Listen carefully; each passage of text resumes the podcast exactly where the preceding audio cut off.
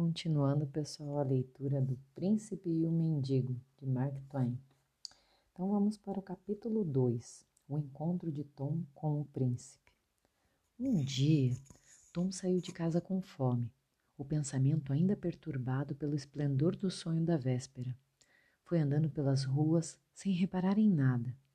Assim, distraído, chegou a um bairro que não conhecia. Parou, olhou em volta, era tudo diferente. Havia casas muito elegantes, de famílias ricas, com lindos jardins que davam para o rio. Continuou andando, até que chegou à frente de um grandioso palácio. Encantado, olhou o grande muro de pedra com grade dourada. Será que finalmente iria satisfazer o desejo de seu coração? Seria esse o palácio de um rei?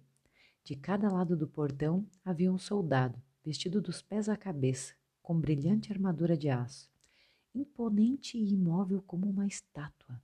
Várias carruagens que levavam personagens muito importantes entravam e saíam por outras entradas dos muros reais.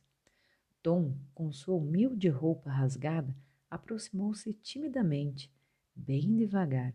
Seu coração começou a bater depressa quando viu do outro lado das grades douradas um menino simpático e bonito, com roupas de seda e cetim, enfeitadas com joias resplandecentes. Tinha uma pequena espada e uma adaga presas à cintura. Na cabeça, um gorro vermelho, todo guarnecido de penas, presas por uma enorme pedra preciosa. Sim, era um príncipe, um verdadeiro príncipe, um príncipe real. Sem sombra de dúvida. Emocionado, Tom esbugalhou os olhos de espanto e alegria, que chegar bem pertinho estava realizando seu sonho de ver um príncipe de verdade. Encostou o rosto na grade. No mesmo instante, um soldado agarrou-o brutalmente deu-lhe uns tabefes e atirou-o para o meio da multidão, gritando: Aonde pensa que vai, Patife? O príncipe, que vira tudo lá do jardim, correu para o portão vermelho de raiva e gritou: Como ousa maltratar assim esse pobre coitado? Como se atreve a bater num súdito do rei, meu pai? Abra os portões e deixe-o entrar. Então disse o Tom: Você parece cansado e faminto. Venha, venha comigo. Meia dúzia de escudeiros correram na direção dos dois meninos, mas, a um gesto do príncipe, imediatamente pararam. Edward levou Tom a um aposento suntuoso do palácio, explicando que era seu gabinete de trabalho. Mandou servirem um lanche a Tom, com coisas deliciosas que ele nunca vira e muito menos experimentara. O príncipe pediu aos criados que saíssem e, sentando-se perto do menino, começou a fazer várias perguntas enquanto Tom comia. Como você se chama? Tom Quente, para servi-lo, Alteza. Ele aprendera a dirigir-se a um príncipe nos livros de Padre Andrew. Onde mora? Mora em Offalcourt. Com seus pais? É, e com minha avó, mas não gosto dela. E também com duas irmãs, Nan e Beth. Por que você não gosta da sua avó? Ela maltrata todo mundo, a não ser que esteja dormindo, vive batendo em mim. O quê? Olhe, antes do anoitecer vou mandar prender a sua avó na Torre de Londres. O rei, meu pai, uh, está esquecendo, Alteza, que ela pertence à classe baixa e que a torre foi feita para ser a prisão dos nobres? Ah, é verdade, não pensei nisso. Verei como castigá-la. E seu pai, como é? Ah, é igualzinho à minha avó se não for pior. Todos os pais se parecem pelo jeito, mas o meu nunca bate em mim. É verdade que diz palavras muito duras. E sua mãe? É muito boa e carinhosa comigo. E também Nan e Beth. Elas são gêmeas, têm 15 anos. Lady Elizabeth, minha irmã, tem 14. A Lady Jane, minha irmã, minha prima, tem a minha idade. Elas são muito simpáticas, mas minha irmã Lady Mary Está sempre carrancuda brigando com a governanta. Diga-me uma coisa: por acaso suas irmãs gostam da governanta? Governanta? Como assim, governanta? O príncipe olhou para Tom surpreso. Quem as ajuda a tirar as roupas quando elas se deitam? E quem as veste quando se levantam? Hum, ninguém, Alteza. Acha que elas dormem sem roupa como os animais? Mas então elas só têm uma roupa? Ah, Alteza, que fariam com duas se só tem um corpo? Ah, tudo é muito engraçado. O príncipe percebeu que Tom abaixara os olhos, envergonhado. Desculpe, eu não quis caçoar de você. Farei com que suas irmãs tenham muitas roupas e uma governanta. Não, não precisa me agradecer. Isso é coisa sem importância. Mas conte-me, de Falcourt, a vida lá é divertida? Oh, muito. Quando a gente não está com fome, às vezes lutamos armados de paus. Os olhos do príncipe brilharam.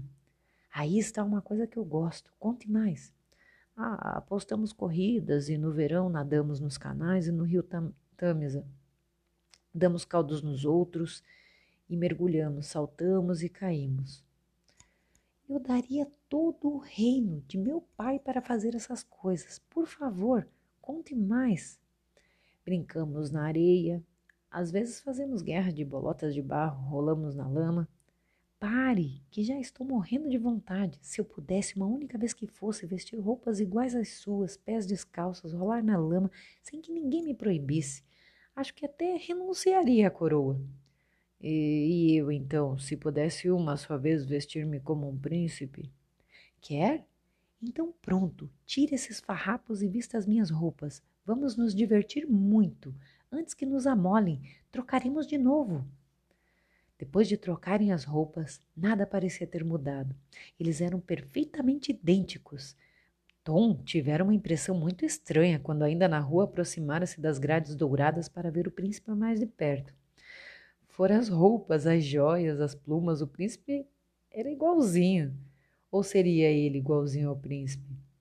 Agora que estou vestido com suas roupas, Eduardo comentou pensativo, tenho a sensação de que os tabefes que aquele soldado estúpido deu em você estão doendo em mim. Espere, não saia daqui, até eu voltar. Imediatamente pegou um objeto que estava em cima da mesa, guardou e, vestido com aqueles trapos, o rosto vermelho e os olhos brilhando de raiva, voou como um raio através do pátio do palácio. Chegando ao portão, colocou as mãos nas barras douradas e ordenou: Abram, destranquem o portão. O soldado que maltratara Tom apressou-se a abrir o portão, mas assim que o príncipe passou por ele, acertou-lhe um pé de ouvido bem sonoro que o fez rolar na calçada. Tome, mendigo metido, por sua causa levei aquela bronca de Sua Alteza. Sou o príncipe de Gales e a minha pessoa é sagrada. Você será enforcado por ter levantado a mão contra mim. A multidão, sempre havia uma multidão de curiosos na frente do palácio caiu na gargalhada. Todos vaiavam e gritavam, empurrando Edward Tudor rua abaixo e provocando. Abram caminho para Sua Alteza! Ha, ha, ha, ha, ha! Deixem passar esse príncipe de Gales de Araque!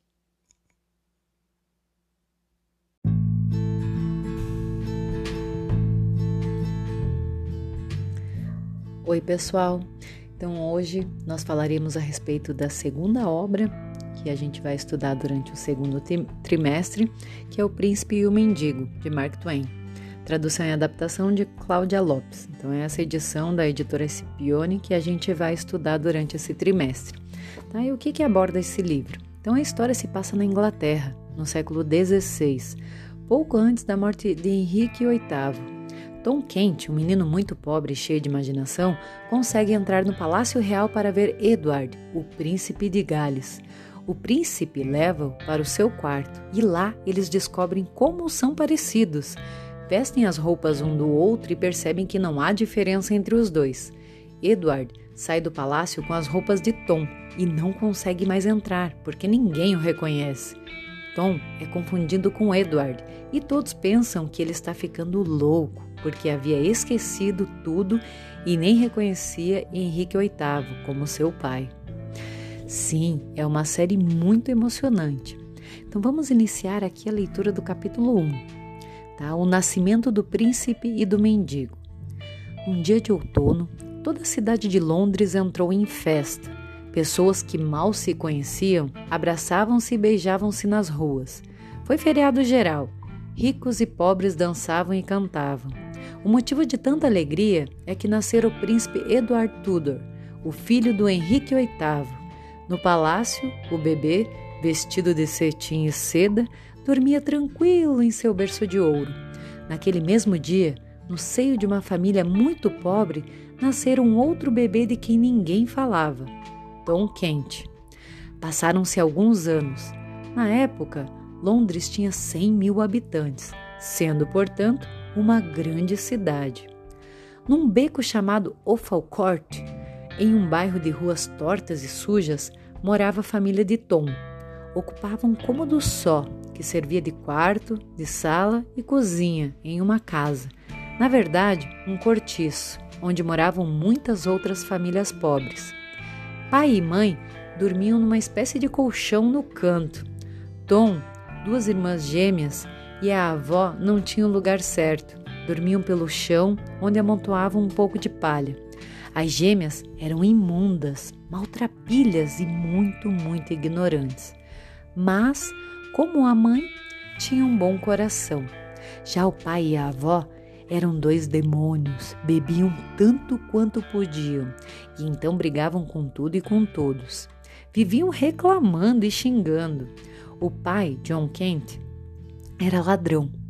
Como não conseguia fazer com que os filhos roubassem, obrigava-os a mendigar. No mesmo cortiço, destoando dos demais moradores, vivia o padre Andrew, que fora despedido pelo rei com, um miserável, com uma miserável pensão. Como gostava muito de crianças, secretamente as chamava e lhes dava aulas. Ele ensinara Tom a ler, a escrever e até um pouco de latim. Tom Kent não era infeliz. Sua vida era muito dura, mas ele não percebia, já que todas as crianças de Offal Court viviam do mesmo jeito. Passava muito tempo lendo os livros que o bom padre Andrew lhe emprestava e pedia-lhe que explicasse as coisas que ele não entendia. Eram histórias maravilhosas de castelos encantados e deslumbrantes reis e príncipes. Ficava tão impressionado com aqueles personagens que vivia imitando seu jeito de falar. Assim, pouco a pouco e sem perceber, seus modos foram ficando mais educados.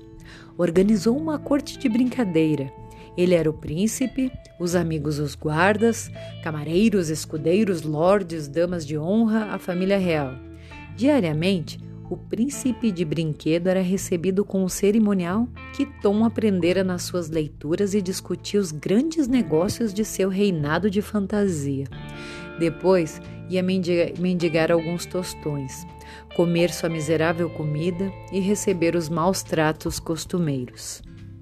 Muitas vezes, à noite, cansado e com fome, ficava imaginando que vivia num imenso palácio vestido com roupas bordadas, a ouro e rodeado de criados cheios de salamaleques, que executavam suas ordens sem pestanejar. Cada vez mais desejava ver com os próprios olhos um príncipe de verdade. Mas quando acordava de manhã e via a miséria que o cercava, chorava de tristeza. Fim do capítulo 1.